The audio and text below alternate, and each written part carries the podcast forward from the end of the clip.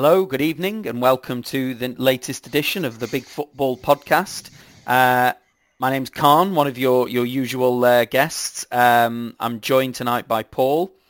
Evening, Kaan. Uh, you may notice we are without our usual host, uh, Dan, uh, who's unfortunately uh, stuck travelling back from European duty um, on a long away trip from Kazakhstan and has uh, been unable to land in time and clear through the uh, COVID uh, quarantine zone. So he will be uh, hopefully back with us uh, next week. Um, so you're left with with Paul and myself for tonight. yeah. Um, but uh, given that the, the European football has, has, has started back up this week, um, and obviously the first round of Champions League group games has happened, we thought that we'd uh, we'd have a bit of a chat about the state of the European game and sort of run through some of the um, some of the results, particularly focusing on, on those of, of the English teams, one of which uh, I have many thoughts on, um, which won't shock you which one. Uh, but we'll come on to that perhaps in a bit. But it, Paul, it, it's it's been an interesting year really for, for European football and particularly some of the big clubs. Obviously, we we touched on the Super League earlier in the year. Maybe we won't need to come on to that right now because I think that's been been talked through enough. Um, but the, the, there seems to be a change in the wind in, in terms of the balance of power in, in, in Europe, and a lot of the big clubs um, are, are, struggling. Um, notably, the big the big clubs in Spain are in a really bad bad situation, um, and obviously Lionel Messi has now left Barcelona um, after quite an acrimonious sort of year or so there and, and lots of internal politics going on in Barcelona. Like, where where do you think what do you think of the state of European football and, and where where where's where where's it going? What do the next few years look like for some of those uh, some of those big old uh, European clubs? Yeah, I think it's a really interesting time. I think the balance of power is is swinging definitely towards the shores of the Premier League at this moment in time. Um, obviously, we had two English sides uh, contest the final last year. You go back two years from them, we had another two English sides contest the final in in Liverpool and um, and Tottenham. So in the last three seasons, we've had four different English teams make the, the Champions League final, uh, four different Premier League teams. I think that tells you the strength of the Premier League. I think it also tells you a little bit about the financial position of the rest of Europe um, and the rest of the, the leagues that, you know, you would normally be looking to. Uh, Serie A, it's a few years now since um, since Juve managed to make that final, isn't it? I think they got to a final in the mid mid part of the last decade, didn't they? And lost to, in fact, I think they got to two, lost one to Barcelona and one to Real Madrid, didn't they? Um, under Allegri the first time he was there. So it's it's been a while for Italian clubs. You'd have to go back probably to, to Inter with Jose. Is that the last mm, Italian must be. Yeah, winner must of be. the Champions League? And that's what 2009 maybe. Um, to, around then certainly it was maybe 2009, 2010. It's in it's in that kind of era. It was 10, I think. Yeah. 2010. Uh, you know, that's a long time for Italian football to go without winning a, a, a, Champions League. Clearly, Spain dominated a lot of the last decade with with that great Barcelona side, and then giving way to that great Real Madrid side. But as you've already touched on, those two are not the forces of old. Real have started okay at home. They had uh, in the league. They had a good win the other night in the Champions League against Inter. Um, I think they scored late on, didn't they, in that game? Yeah, yeah. Barcelona got absolutely bashed by Bayern Munich, we'll come on to. Uh, I think the balance of power, you know, even looking now at that Real Madrid side, there's still some older statesmen who are key parts of it. They have started the process, obviously, in recent years of, of rebuilding. Ronaldo's gone, Ramos has gone. So some of those core pieces have moved on but it's still a bit of a rebuilding job at, at Madrid. Obviously, Varane moved on this summer. Um, and you're looking around really, or I'm looking around for teams who are going to realistically have a chance to be in a final that aren't from the Premier League. And I get to the two who made the final in between those two All Premier League finals. PSG, I know their result last night maybe didn't knock anybody's socks off, but PSG, with the talent they have and with the money they have, and Bayern Munich, and I look at, aside from those, and I'm struggling to find a team that I could see making a Champions League final. Uh, it, it, feels to me like the six best uh, six best teams in Europe are the kind of the top four from last year in the Premier League: um, City, Chelsea, United, and Liverpool. Uh, and PSG and and Bayern Munich. Um, yeah. I, I, I mean, we'll come on to Manchester United in a bit. They obviously didn't get off to the start that the others did, but but I I can't see anybody outside of those six making a final. It would be a surprise to me for any other club to end up in the final this year, and I think that's a worry for European football because, um, you know, Bayern Munich have won their league for goodness knows how many years straight. They just churn out title after title. I know PSG had a bit of a blip last year, but generally they've just been churning out title after title in, in France. Juventus had a blip last year, but was it nine in a row before that mm-hmm. in Italy? Yeah. Um, now, okay, the Spanish league has managed to stay competitive with Real and Barcelona and Atletico, so there's at least been a little bit of a title race most years in Spain, and, and it has gone back and forth between those three clubs. Um, but I don't think any of them are maybe the force they were five, six seasons ago when the Spanish league was, was probably the best in Europe.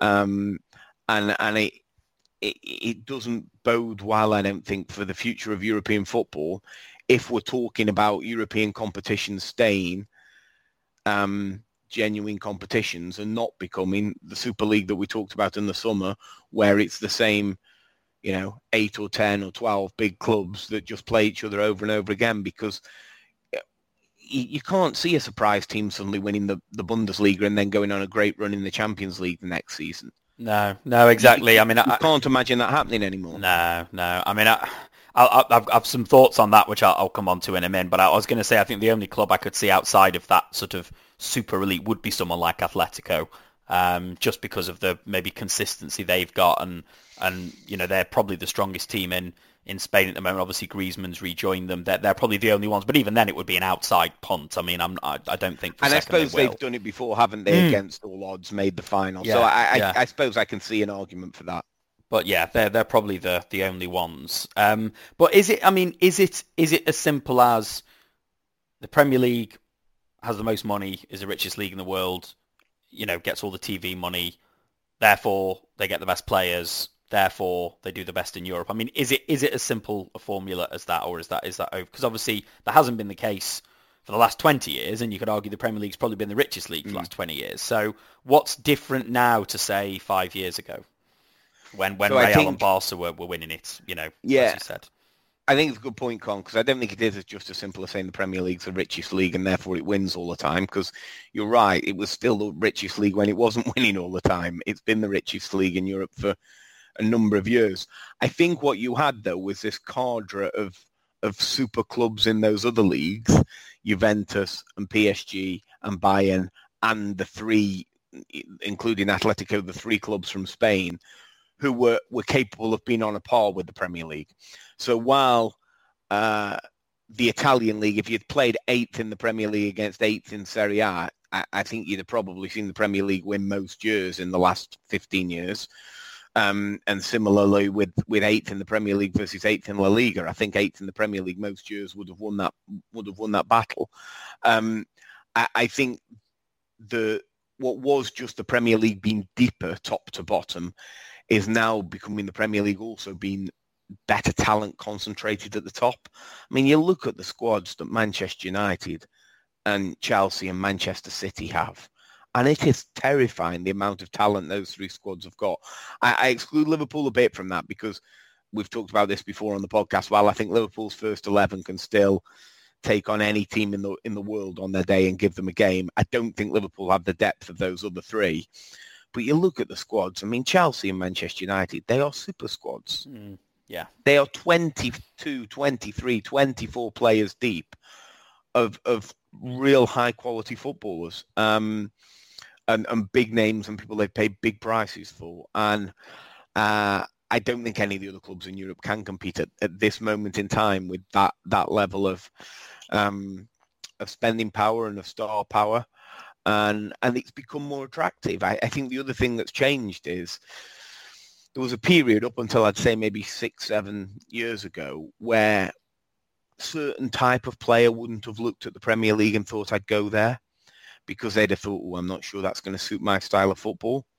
Um, I actually think, and it's ironic given how it ended for him, I actually think Mesut Ozil made a big sea change in coming to Arsenal because I think players of the Ozil type traditionally had avoided coming to the Premier League. Now, as it worked out, after a, you know a good first three or four years at Arsenal, you sort of saw why players like Mesut Ozil had never come to the Premier League before, um, because of the way the game's played and, and, and his sort of slightly languid style of play. Um, but I think you look now and, and you are getting more and more of those kind of flair players saying, well, I've got no fear of going to England now. The game is played much more like it's played in the rest of Europe. It's much more about having possession of the ball. It's much more about um, trying to control and dictate territory. It's not about trying to dictate the middle of the park by flying into tackles at 100 mile an hour anymore. You know, you, you put on some of them. I was watching one the other day, one of those um, Sky years, and yeah, they were showing the highlights of one of those you know famous United and Arsenal games, and Keane and Vieira crunching into one another in the middle of the park to eight or nine times. Any one of those tackles now would have been a straight yeah, red card yeah. for either. Well, well, this is it. You don't even have to go back that far. Even No. like late noughties games, you watch back now, and it's like crikey. Yeah, So, so I, I, think what's changed in, in conclusion is our football has become a bit more European League-like, and that has meant that some of the thing that maybe put off players in the past, some of the real skillful but kind of more languid style of player, the, the De Bruyne's, who's a Rolls Royce of a footballer, um, that fear isn't there anymore now. You can come and play in the Premier League and, and, and actually show your skills, and I think it has caused to sea change you look where the stars are. Okay, there's there's a few stars at PSG, but beyond that, who else? P- the the three, obviously the front three at PSG. Um, uh, Lewandowski, although clearly at the end of his career, and Haaland in, in Germany at Dortmund. Who are the other superstars who aren't playing in the Premier League? You know, it, Mm. it, it is a smaller number, um, and I think the the balance of power shifted. It's difficult to see how the um, how some of those other European leagues have been even worse affected by by COVID and the, the financial implications of that than the Premier League have. It's difficult to see how they sort of redress that balance anytime in the immediate future. Yeah, no, for sure, for sure. No, I think it's a really, really good point. Um, I think, yeah, the question now is because I think what we've always seen with, um, you know, when a certain country produces a number of, like, say, Champions League finalists, that they tend to go in in patterns. You know, like Italy Yeah. will have a go, and then it'll be the Premier League's turn, if you like, and then then.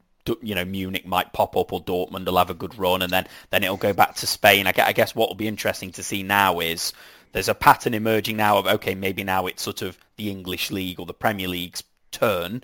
How long does that stay? Does it does it Yeah. go back into the traditional cycle and two three years from now actually we won't do so well and all of a sudden you know or actually is this going to be a longer pattern because of all the reasons you've said because the balance of where finances are isn't going to drastically change anytime soon which is why some of the, the club owners were so desperate for this Super League to try and Yeah. redress that. That's obviously, you know, despite despite uh, Florentino Perez uh, insisting it's going ahead, is is clearly dead in the water and isn't going to Well, I think Real Madrid playing Juventus 84 times a season is probably not going to appeal to anybody. No, no. So you know, if we if we assume that is you know that that is sort of gone At least for now. yeah, Yeah. um, and and therefore that you know the current situation is probably going to remain, then yeah, I mean, it, it- are we in for are we sort of digging in for a slightly longer run of you know basically those those Premier League four that you mentioned plus you know Munich and PSG. Um, you know, becoming the, the sort of consistent finalists. Um, you know, is it going to be that sort of narrow pool for you know for more than just a couple of years? You know, is it going to be four or five years from now? It'll still be those clubs. Um, Well, I think I think look, uh, Barcelona and Real Madrid are two huge, incredibly successful, incredibly famous football clubs. Um, and if people have only been watching football since sort of the year 2000, they might be sort of kidded into believing that they've always been dominant forces in European football. But you know, go back to when I was younger in the 90s. I think Barcelona made one final, and they they uh, Sampdoria in the early 90s uh, to win the European Cup. Mm. Um, Real Madrid won one final against Juventus in the in the late 90s, but they weren't every year Barcelona or Real Madrid. It was much more AC Milan and Juventus who seemed to be in the final every single year for, for, for that kind of 1990s period.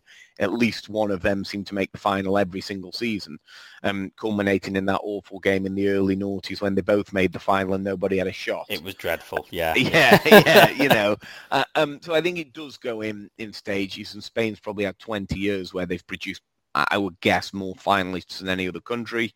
Um, you know, you go back, not only has it had uh, Atletico two or maybe even three times, um, Barcelona numerous times, Real Madrid numerous times, but you also had Valencia made a couple of finals, didn't they? At the the yeah, start of with Rafa, um, the start of the uh, century. Um, so Spain's probably had the most finalists of any club in the in the 21 years of the of the 21st century so far. But I do think we might see now a period where it switches for, for a five, six year period. I don't think it'll last forever. Real Madrid will be back. Barcelona will be back. They're too big not to be, frankly. They're too well supported worldwide. They've got too many revenue streams. But they're both in the process. Madrid, I, I would say, is a, a rebuild of the team. I'd say Barcelona are almost in a complete reset of the club, which is a bit more fundamental. And you know, we did that terrific podcast last year, didn't we, where we where we talked about um, with with a guest about the situation at Barca. Yeah. Um, so I think eh, they they will be back, but it may take a little bit of time. I don't think it's necessarily that you're just going to flick a switch and suddenly Real Madrid will be back in a Champions League final. That that to me seems ambitious. No, and this is it. I mean, I think Barca in particular are, are in you know probably the, the, the worst crisis they've been in as a, as a you know off the pitch. Um, which is obviously now translated to on the pitch, and that they haven't retained certainly the services of Messi for another year or so. Um, but you know they're now trying to essentially have a fire sale of you know some of the uh, you know less illustrious, expensive buys that they've that they've done over the last five years or so. Um, so I think it will you know it will it will take them a while. Um, just just because they you know they with every year they don't address it they'll fall further behind but but as you yeah. say they have they have that name right so once they're at a point where we say okay now we can sort of properly start recruiting again there'll never be a shortage of players who want to play for Barcelona um, and same yeah. with Real Madrid, and they can they can trade off that. They'll all, they'll always have that. Indeed, um, and it's the same that Manchester United had it when you know when a few years in the doldrums. There's actually a bit of a draw if you're a superstar player at that stage to go and be the the lightning bolt, the spark that turns around a Manchester United or a Barcelona or a Real Madrid, you know, uh, or you, think back to when Dennis Bergkamp signed for Arsenal and was very much the lightning spark for that that Wenger generation. Uh, there is an appeal to a player to be that kind of transformative guy who turns it all round again. I suppose Cristiano, to an extent, Madrid had only had a few years of, of struggle, but when he signed for Real Madrid from from United, they'd struggled to compete with that great Barcelona team for a few years, and and he was kind of the one that put them back almost on that level pegging. Yeah. Um, I mean, not quite level pegging, but almost in that level pegging stage, and then ultimately had that that run of three consecutive Champions League. So. Um, well, I, I think I, I, think that's why, and you know, I think um, obviously the, the the the name that they're now almost synonymous with is is Mbappe yeah. who they obviously failed to get this summer. But if you read between the lines, it's almost like, well, PSG don't need to sell him. If he wants to go, I think they they they're probably thinking, well, let's have a year of the, that that ridiculous front line that they've now got, and you know, and let him go. And if he if he does want to go, which it seems he does, then that could be that you know he could be that player for them that then kickstarts it again. Because then obviously yeah. everyone will want to play with Mbappe. Um, so I, I, I would see Real Madrid coming back if if we use that term, you know, sooner than, than Barcelona, just because I think Barcelona really does sound like they're in a mess. Um, and as you said, it is that, you know, would you phrase it, you know, resetting of the club almost. Yeah. Um, yeah. I think they have a lot more work to do, whereas I think with, with, with Madrid, it's more of an, an on-the-pitch rebuild, um, which is a, a, little bit easier to address.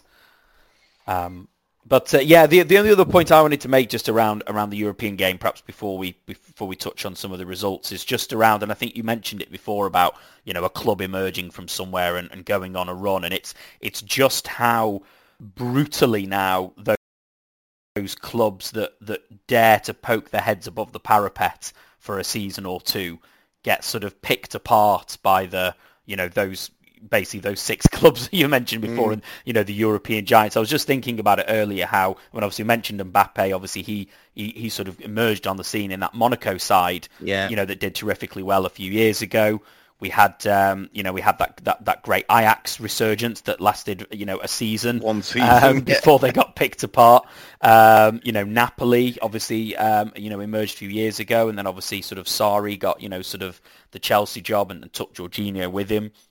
Atalanta have emerged as a good side, and again they've been picked apart mostly by other Italian teams. Um, but you know the likes of Juve and Milan have, have nicked players of them. Obviously Diallo came to United. Um, and, and the other one, you know, sort of Leipzig, who are perhaps a bit iffy because, you know, they're, of the way that they're run and funded. But even they have, you know, they've obviously their manager's now gone to Bayern. They've had, you know, Werner went to Chelsea, you know, and other players have left as well. Um, so, you know, th- those are all, all clubs who've dared to have a good year or two. Um, beyond what people expect of them, and it's it's they are pushed firmly back down in their place um, by the big clubs who, who just sort of who you know hoover up their their key three, four, five players, um, and that that just makes sure that they're they're not a threat again. It's like, well, we've dealt with them now.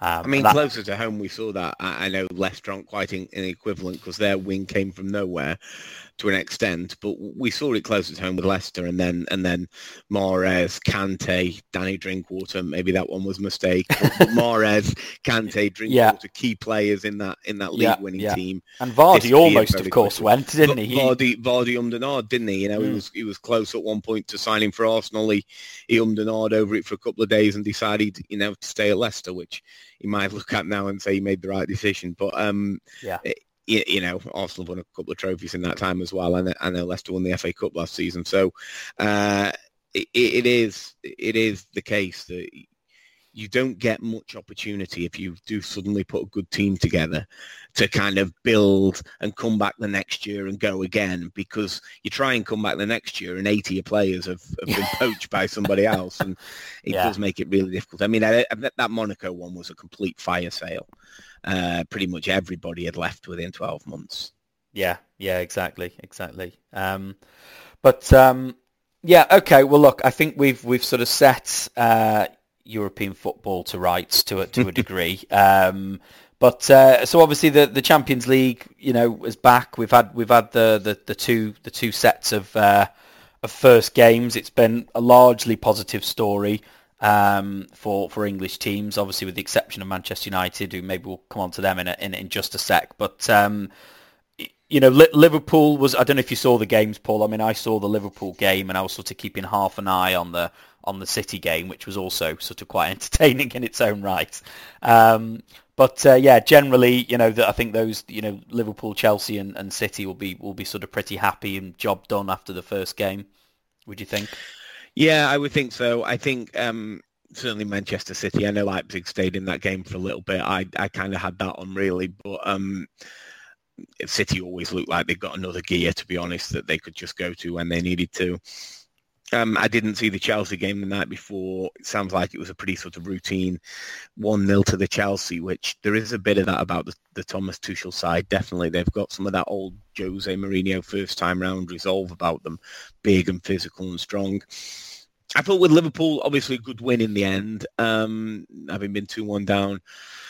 Interesting that they left Van Dijk out. They they tried to rest Van Dijk. I think he picked up a knock on international duty as well. Um, defensively, again, we saw it last season when he missed time. It isn't just how good a defender he is; it's that he is the backline, and when he mm. doesn't play, they don't seem to have the, quite the same organisation. Now, some people might say, well, he isn't really much of organisation. I don't know that I buy that. I think it isn't just that he's a brilliant defender. Um, I think he is properly the leader of that back four, and without him, they always look to me as though they've got a bit of a soft underbelly.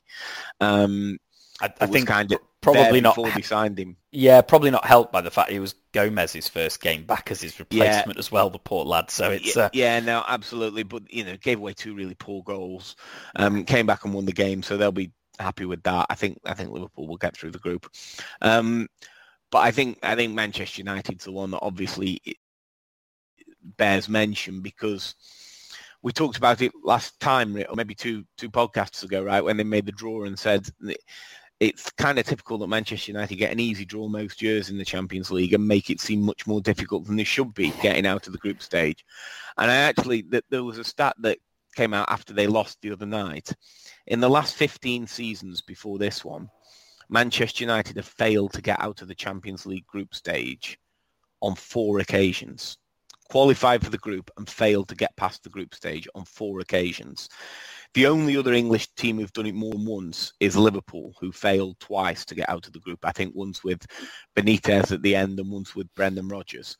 But for an English club, any English club really, given the resources they have available to them, we've already touched on that, to get into the Champions League as many times as United have and, and not get past the group four times in 15 years is not a good record. And when you consider the amount of money Manchester United have spent on that, you know, certainly yeah, the money they've spent in the last four years, it's it's just terrifying. There's yeah, there's there's there's no there's no excuses now. I mean, I think I was really really frustrated with how we, we threw it away last year um, because again that was a group we, we should have uh, you know gotten out of comfortably and we, we made hard work for it and made some really stupid mistakes. Um, and the one thing I really wanted this year because I, I wasn't convinced certainly pre-signing Ronaldo despite the money we'd spent that we were like genuinely really going to go go for the title this year. Um, but the one thing I really wanted us to do was to, like make a bit of a fist of it in Europe because I, I, thought we'd be a bit of a scrum for second, third, and fourth of the Premier League, and you know that may well be you know what what happens. I don't know. I think you know probably mm-hmm. a bit more confident now we've got Cristiano on the books again. But um, you know I thought it'd be good to like set a bit of a marker down for Europe, almost as a you know we're we're back and get to kind of the latter stage of the knockouts. I never thought, you know, I, I didn't think, and I still don't think that we'll will win the Champions League this year or anything like that. But just to get towards, you know, at least the quarterfinals um, would would have been really good to kind of show that we can we can compete at sort of knockout football at a at a higher level um, than just the Europa League, which is obviously, you know, we've got to two finals and won one of them in the post Fergie era, but it's ultimately it's the second tier competition. Um, so to kind of go a bit further in the top tier competition, I think is is would have been really good. Um, but we need to get out the group to even have a chance of doing that. And you know, losing away against you know maybe the weakest team in the group in the first game, you know, isn't uh, isn't a good sign. Um, hopefully, it might serve as a bit of a kick up the backside. Um, and I know it's a you know stupid mistake at the end that ultimately meant it was a loss rather than a draw. But the fact that it was what was it two shots on goal and Ronaldo's goal was the second of those shots, so yeah. to then not have that that is worrying, and that's what I think a lot of the press has focused on. That um, you know, how can you, with all that, you know, that talent that you know you've just talked about, um, that United's now acquired and is is on that pitch, um, how is that not flowing together to, um, you know, to create more more chances than that and more opportunities? It's it's it's not acceptable and it needs to be it needs to be rectified. Otherwise, that will be a concern. Um, you know, like we've said before, I, I think Ole is is is safe for now. Um, and I don't think, like you said about the Arsenal manager, there's great desire in the United hierarchy to, to, to dispense with him, to be quite honest with you. Um, but equally, now that you know fans are back in the stadium and things like that, um, that frustration will start to show if, if, if the next game, you know, at home in the Champions League, for example, if we put in an equally limp display, yeah. then you know people will start to, uh, to, to you know to let the team and the manager know exactly how they feel about that. It seems to me a little bit, Colin, with, with Ole, as though he seems to have got his first 11 sort of settled at Manchester United now. And when he's got his first team on the pitch, they look like they have a bit of a settled shape and system and way of playing. As soon as he does what he did a little bit on um, Tuesday night uh, and tries to rotate and bring some fresh bodies in, they seem to lose a bit of cohesion and lose it quite dramatically.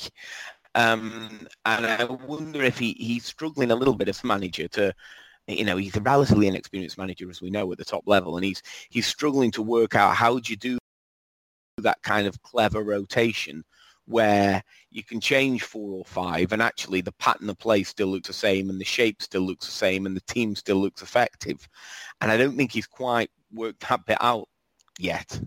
Yeah, no, I think it's a yeah, it's a fair point, but He's going to need to because he has got a, a decent sized squad, yeah. and when fighting on, on four fronts, um, yeah, that's going to need to be a, a regular thing. Yeah, ex- exactly. So um, he is going to need to figure that out and, and, and smartish and Um, you know, particularly in, in the Champions League, because I think now with you know with the investment made and you know people like Ronaldo coming back, he you know you know he's obviously won uh, you know a ridiculous amount of, of Champions League winners medals. Um, I think he might have five or even six possibly. Um, you know, he'll be he'll be sort of pushing you know to go further, and we'll have that expectation. And um, yeah, he'll he'll Ole will need to almost match his standards to a degree.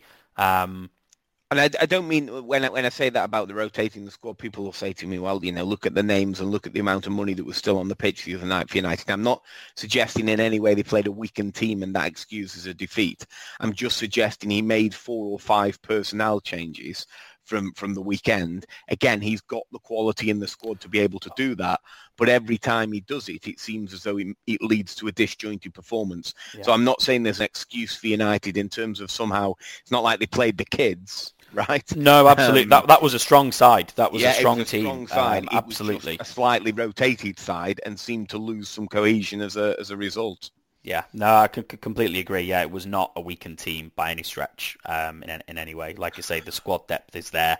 Um, Although we did play this guy named Donny van der Beek. I, I presume he must be a youth team player because I've never seen him before. Yeah, well, in, apparently, I think I read that he actually played him in all the group games last season. So right, maybe okay. that's maybe that's his scapegoat. I'm not sure. He, he only um, plays um, van der Beek in Europe.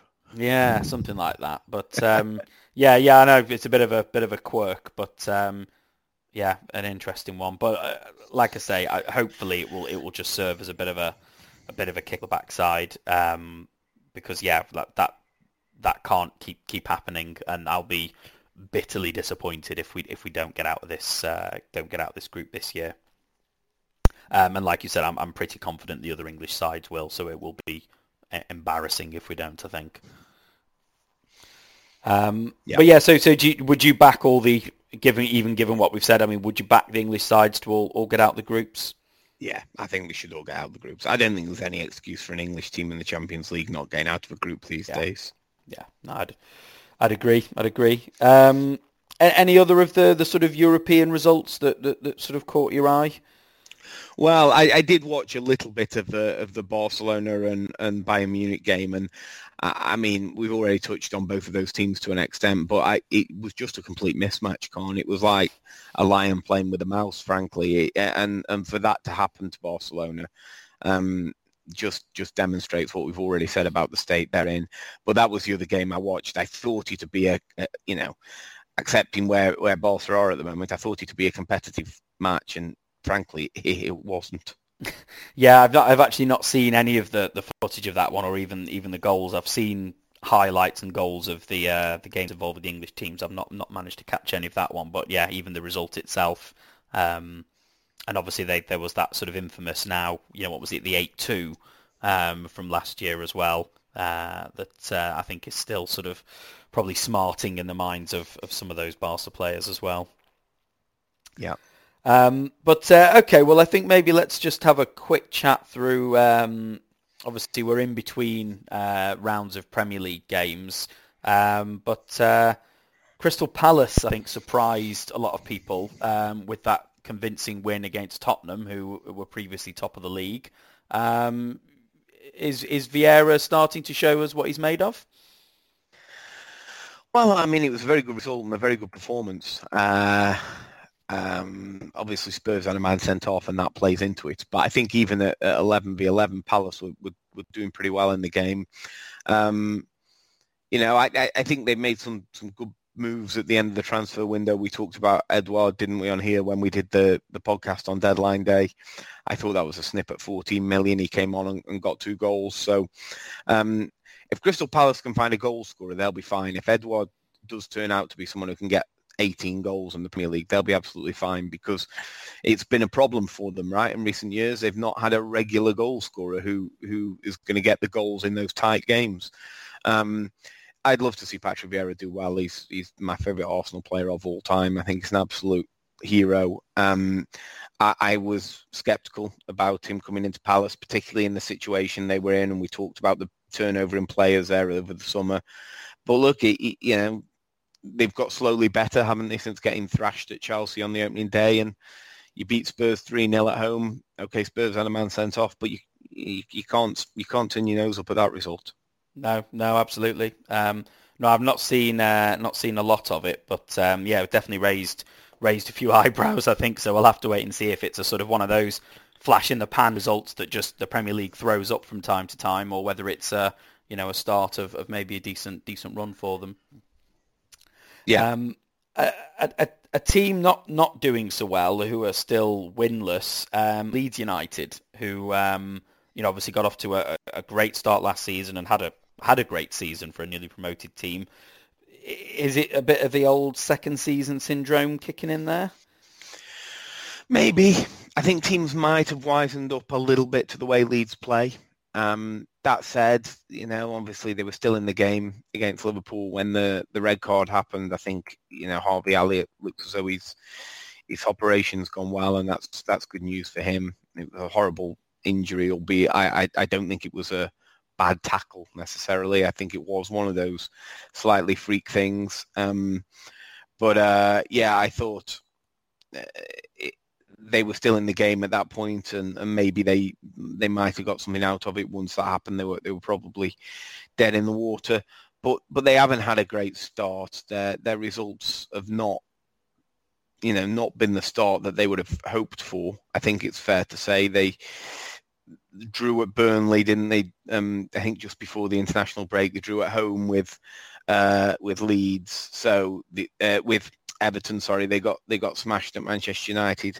They'd have hoped to be more competitive. I think. Yes, it's not the easiest start on paper, uh, but I think teams have just wound up a little bit to the way they play, and they they've looked a bit leakier defensively. When they came up, I think everyone expected that. And actually, the first bit of last season, they were pretty decent defensively. They had a bit of a blip later in the year where they started letting goals in. But uh, yeah, I I still feel like Leeds have got enough good players that they're not going to be in that bottom five or six, but they will want to sort of kick themselves into gear quickly because when you are only up one year and it starts to go wrong, we saw it last year with um, with Sheffield United. I think Leeds have got better players than Sheffield United, but it, you've only been up one year. You've had one good season. It starts badly, and everyone sort of thinks, "Oh, here we go."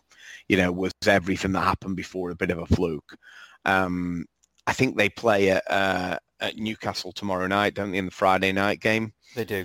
And that's a massive football match for both clubs. So early in the season, it's a massive football match. If Leeds win that and get a bit of momentum going, I, I can see Leeds having a little run and getting themselves out of danger.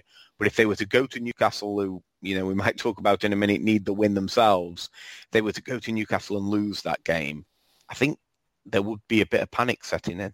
Yeah, no, no, uh, absolutely. Um, yeah, that's what I was going to come on to. That, um, yeah, they're, they're they're off to St James's Park for tomorrow night's game, and Newcastle are another team right down there, winless. Um, I was fortunate enough to uh, to be at um, Old Trafford at the weekend, um, not specifically to watch Newcastle United, it has to be said. Um, there was other other things uh, that had uh, tickled my interest, but um, but but but yeah, obviously Newcastle were the uh, the sort of unfortunate victims, kind of served up for that game. And uh, yeah, I have to say, I mean, you know, fair play to them. They they did come, through, you know, they they broke and equalised.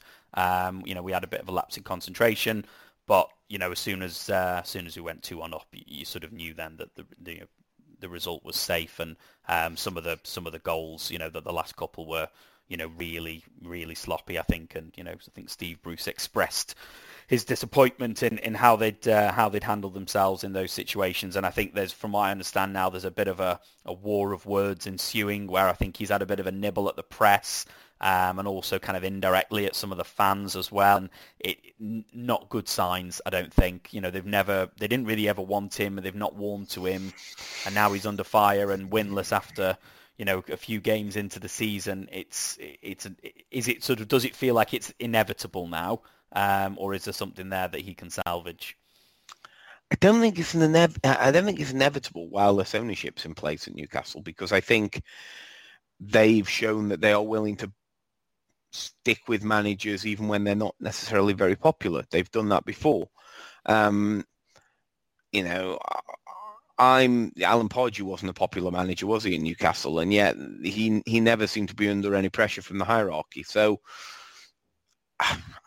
I don't think it's quite inevitable yet. I think Bruce has an opportunity now where they, I think it's Leeds and then Watford and then Wolves who, you know, Wolves have, started to kick in now. But you'd look at that and go, there's three games there where you could you could target some points for Newcastle and try and move yourself out of that um, out of that bottom three.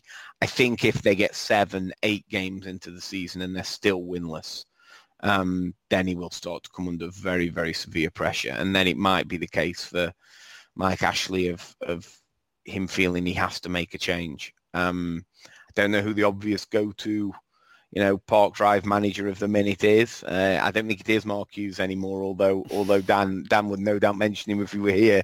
Um, I don't know if it's Eddie Howe or who it is, but uh, I, I think you would start to see the vultures circling if if it's another again, a bit like we talked about with Arteta at Arsenal, the next international break at the end of October is a, a really big point. Um, uh, when or middle of October, when teams also start to assess where they are and, and look at whether they've whether they've had the start they want to have had. I think the other thing that goes against Steve Bruce is there was always that perception that Rafa got no money to spend and that Bruce has had money to spend.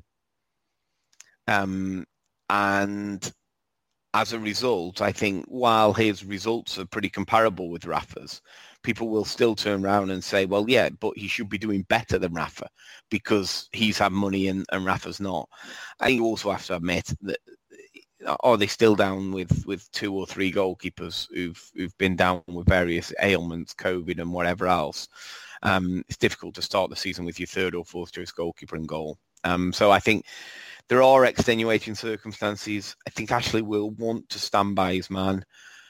But if we're still here in a month's time, then I think it probably does become inevitable that, Bruce will get will get sacked and Newcastle will look around for whoever the next, you know, most obvious person is. Yeah, and I think that's that's the thing really. It's um, you know, who is who is that person going to be and, and and ultimately what what situation is going to be different for them in terms of, you know, resources and, and the and the, and the state of the club. Um, I'm not necessarily sure. I'm not saying the fans shouldn't be unhappy, but equally, you know, where will they go um, with a, with a new manager who will be in the sort of, let's face it, same bracket of manager as Bruce is. Um, yeah. Realistically, they were fortunate to get someone of of Rafa's caliber uh, for the time that they had him. Um, yeah, really, and, and, with with the same, you know, if the ownership remains un, unchanged and the management of the club remains unchanged, yeah, what what's going to drastically change for them? I'm I'm not so sure. Mm. Um, okay, well, I think that's been a good sort of whistle-stop tour through um, through most of our, our agenda. I don't know if there's anything else that sort of caught your eye through the week, Paul. You want to throw in before we uh, before we close out? Just two very quick bits of managerial news today, Kaan. I suppose the, the Sean Dyche contract extension at Burnley, which I, I think did surprise me a little bit because I, I, keep being surprised that he's willing to stick it out at Burnley given the circumstances yeah. he works under. He's been in there nine years now, which in the in the modern game is an absolute lifetime. Um, but I think a four-year extension for him and Ian Woan's assistant, which, you know, congratulations to them, obviously. And it, I think it does show Burnley would, even if this is the year when they finally drop, I think Burnley would stick by Sean Dyche. I don't think there'd be any thoughts of getting rid of him. Whether he'd then walk away at that point, I don't know. But I think he'd have to do it of his own volition. I just don't see Burnley pulling the pulling the trigger. Um, and nor should they. Uh, and on the flip side, Chris Hughton lost his job today at, at Nottingham Forest. Um, I thought when he went there last season, he would be the right man to get that club turn turn back round. I actually tipped him for a, a, top six place at the start of this season for a playoff spot. I thought again, Wiley manager knows that league would find a way of getting him getting him moving in the right direction. But I think I saw his record today. They only won 14 out of 53 games in charge which when you think about Chris Hughton's record in the championship previously at Brighton and at Birmingham and at, at Newcastle, it's staggering, really, isn't it? Yeah. That, that yeah. He's, he's, won so few games. Um, I think it probably meant that the decision, I think they lost it against Middlesbrough, didn't they, last night? So the decision today was probably, that was an inevitability at that point. Feeling for him, I think he's a good man. I think Forest does a very, very tough job. Um, but it's still a really good football club. And if somebody can get it right there, there's the the opportunity to put Nottingham Forest back in the Premier League. Probably won't be this season now. Um, and we'll wait to see who, who's next. They've had some big name relative in that league. Um, big name managers. Uh, you know, you think Martin O'Neill had a brief spell there. Uh, Chris Hughton. They've had some good managers take. I think Steve McClaren had a, a well, might have been a very brief spell, um, but they've had some big names take that job in in the last few years. Uh, managers who've been successful at other, other clubs. Um, and it's just never seemed to work out for any of them. Uh, they've tried the foreign managers, they've tried uh, English managers, they've tried experienced managers, they've tried younger managers. It's just you know nothing's quite clicked, and um, it'll be interesting to see where they go next. Yeah, indeed, indeed. It's just yeah, never, never quite, never quite happened for them. But yeah, I mean, I you know, I, I like Chris Hughton. I think he's, he's he seems a, a, good man and a, and a decent mm. manager. Um, but yeah, I, it's been a poor start for them, and yeah, obviously they've decided, yeah, especially with so few games won on the record, maybe that was the only only decision they could make. Um, but uh, yeah, well, look, thanks for your, your time and, and company as ever, Paul. Um, we'll hopefully be back with a, a full strength squad um, sometime next week to, to talk about the the next round of Premier League games and any other any other stories around the world of football. Um, we are available on all the usual uh, audio streaming channels, so uh, iTunes and Amazon and Spotify and Podbean. Um, so do have a listen and give us a shout out. Um, and we'll catch you all again very soon. Thank you.